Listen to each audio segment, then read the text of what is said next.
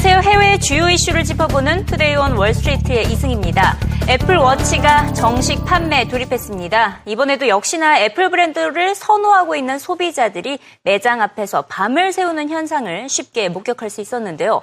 하지만 일반적인 소비자들은 아직 애플워치에 대한 실효성에 대해 확신을 품고 있지 않은 것으로 나타났습니다. 서베이 몽키 설문조사에 따르면 응답자의 74%가 스마트워치를 구매하지 않을 것이라고 응답했고요. 반드시 사겠다는 응답자는 4%대에 그쳤습니다.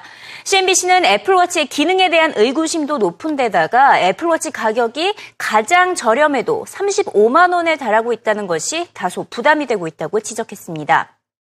CNBC는 또 팀 쿡이 자부한 것과 달리 애플워치가 그다지 혁신적인 제품은 아니었다고 평가했는데요. 관건은 애플워치로 다양한 업무를 처리할 수 있는 어플리케이션이 될 것이라고 조언했습니다. 실제로 애플은 애플워치 출시 전날에 3,000개 이상의 애플워치 전용 어플리케이션을 대거 공개했는데요. 주로 소셜 네트워크 연동이나 스포츠 중계, 운동량 측정 등의 기능을 탑재한 앱으로 구성이 되어 있었습니다. 그렇기 때문에 오히려 차별화되지 못했다는 지적이 나왔습니다. 결국 기업에서 활용할 수 있는 업무용 앱이 더 개발되어야 한다는 지적인데요. 기업용 솔루션 업체들이 애플워치를 새로운 플랫폼으로 활용하기 시작하면 판매량이 엄청나게 늘어날 것으로 보입니다. 이메일이나 캘린더 접속 등 다양한 업무를 시계로 해결할 수 있다면 업무 효율성을 높일 수 있기 때문인데요. 세일즈포스닷컴은 기업에서 애플워치와 같은 웨어러블 기기에 대한 수요가 앞으로 2년 안에 3배 이상 늘어날 것으로 전망했습니다. 애플워치 전용 앱을 출시한 일부 업체 CEO들의 의견부터 들어보시죠. It definitely is responding to what our users want, which is new ways to book on Hotel Tonight, ways to reduce friction around the booking, ways to, we talk about getting out of the app and on with your night. In this case, you don't even have to pull your phone out in terms of getting out of the watch and then on with your night to booking a hotel room. Um, so it is going to appeal to new customers. It's going to bring us new use cases, uh, and it's going to bring people that are just looking for ultimate convenience you're a sales manager and you get a quick notification that you're about to lose a deal on price, that's the kind of thing you want to react to in, this, in, the, in a window of five minutes. If you're away from your iPhone, you're away from your computer, and you can't react quickly enough, you can actually lose deals that way. 항상 애플의 신제품이 나올 때마다 분해를 해오고 있는 IT 전문 매체 iFixit은 이번 애플워치도 분해를 해봤습니다. 아이폰에 탑재된 A5 프로세서보다 더욱 압축된 설계인 S1 프로세서가 탑재된 것으로 파악이 됐고요. 방수 기능에 있어 수영과 샤워에서도 보호가 될 수 있도록 만들어진 것으로 알려지고 있습니다. 단 보드에 붙어있기 때문에 애플워치가 고장날 경우에 S1 프로세서는 수리가 불가능해 보인다고 설명했고요. 시장이 가장 궁금해하는 것이 바로 부품 제조사들의 이름이었는데요. 아, 이름이 저, 제대로 파악이 되지 않고 있습니다. 아, 이 부품들을 통째로 접착시킨 채 제조사 이름을 지우고 애플 로고를 새겨 놓았기 때문에 어떤 회사의 부품을 사용했는지 파악하기까지는 시간이 조금 더 걸릴 것으로 보입니다. First thing we found is that it's assembled similar to the iPad. So the glass on top is glued onto the frame. So we popped that open, and what we found inside was uh, a battery, Apple's Taptic Engine, which is a force feedback uh, mechanism, and their their S1, their their uh, system on chip package designed specifically for the the watch form factor.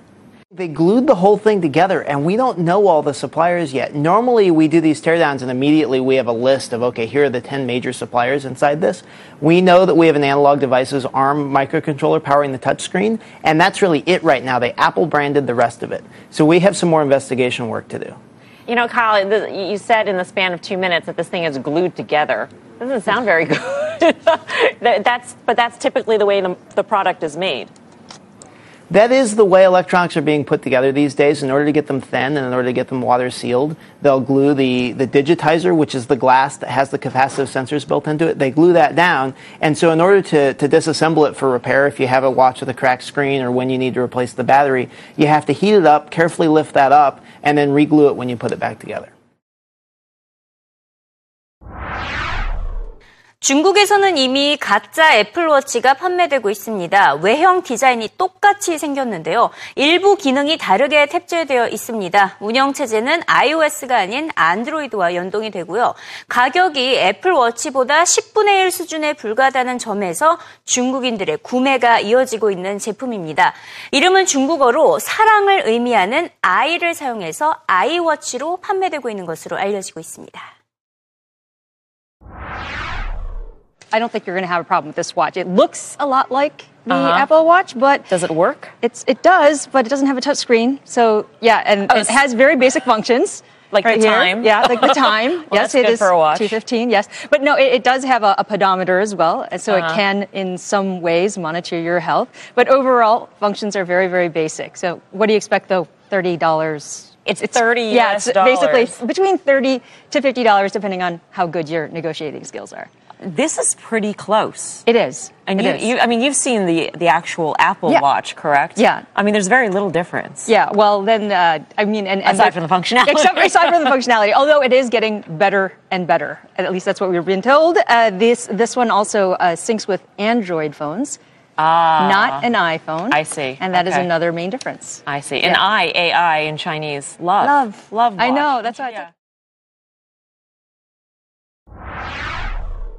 애플워치는 올해 최세, 최소 2천만 대가 출하될 예정이고요. 시장에서 예상하고 있는 판매 대수는 최소 1000대에서 최대 300만 대에 달하고 있습니다.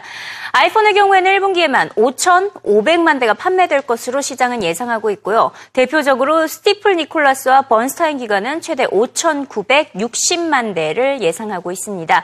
번스타인은 이에 따라 애플에 대한 투자 의견을 아웃퍼폼으로 제시했고요. 목표가도 기존의 135달러에서 142달러로 상향 조정 했습니다. 결국 이제는 내일 공개될 애플 실적에 대한 기대감이 높아지고 있는데요. 일단 시장에서 전반적으로 컨센서스는 어떻게 나오고 있는지 살펴보면요. 주당 순이익은 지난해 같은 기간보다 30% 증가한 2.16달러, 매출은 23% 증가한 550억 달러로 예상이 되고 있습니다. 특히 아이폰 판매량 추이와 배당 등 자본 계획이 주요 관심사로 언급이 되고 있습니다. 애플은 매년 배당금을 확대 를 하고 있는데요. 지난 2013년부터 8%, 2014년에는 15%씩 매년 증가를 해왔고요. 올해는 1,300억 달러의 현금을 풀겠다라고 애플이 공개를 한 바가 있기 때문에 이번에 어, 애플의 배당금 확대 계획을 주시할 필요가 있어 보입니다. 현재 애플의 현금 보유량은 1,780억 달러에 육박하고 있습니다. 내일 발표될 애플의 실적에서 실적 수치보다는 배당금과 자사주 매입 계획을 주시해야 한다는 조언입니다.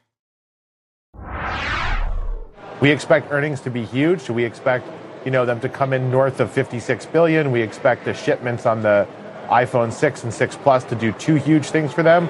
One, show that the burst in demand for the full size phones is lingering, it's not going away, that the average price that they're getting on a unit shipped is higher. So we think they, they're going to beat on margin at 40 or a little bit higher, and they're going to beat on revenue. So it's going to give people something to uh, be excited about, separate and, and apart from whatever the financial engineering, which is also exciting for the long term holder.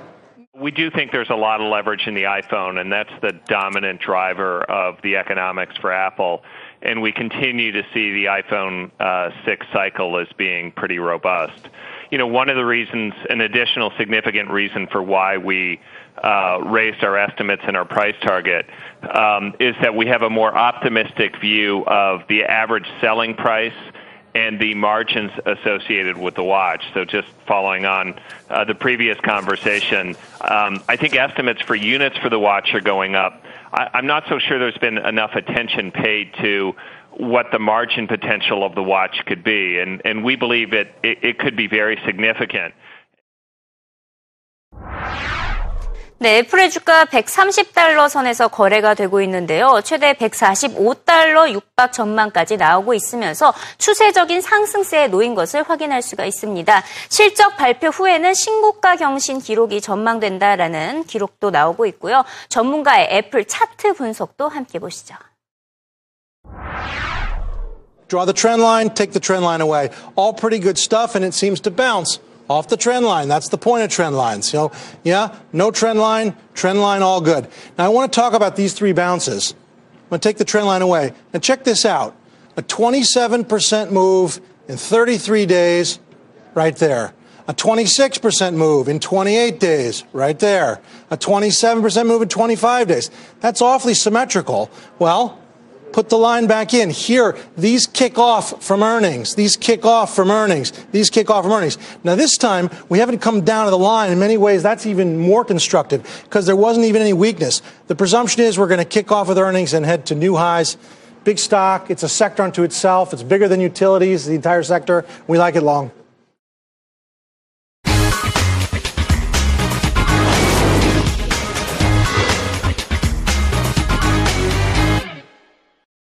CNBC 헤드라인을 살펴봅니다. 첫 번째 헤드라인으로는 미국 기업들의 실적이 예상보다는 좋게 나오고 있지만 달러와 강세 여파를 역시나 피할 수 없다. 매출 손실이 생각보다 크게 나타나고 있다라는 분석 기사를 CNBC는 전하고 있고요.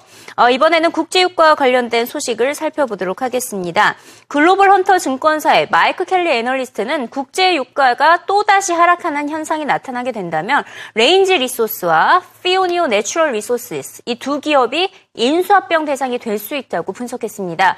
대규모 에너지 기업들에게는 이 같은 소규모 기업을 저렴하게 인수할 수 있는 기회가 될 것이라며 유가가 하락하면 오히려 에너지 기업들의 인수합병은 활발히 진행될 것으로 내다봤습니다.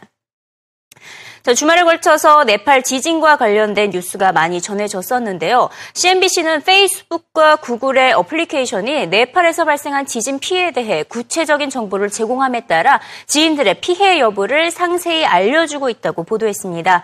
네팔 지역에 있는 지인들의 위치를 확인해서 생사 여부를 파악할 수 있는 역할을 하고 있다고 CNBC는 전한 것인데요. 한편 이발, 이번 네팔 지진에서 에베레스트를 등반하던 구글의 임원 한 명이 사망한 것으로 알려지고 있다. 있다고 CNBC는 덧붙였습니다.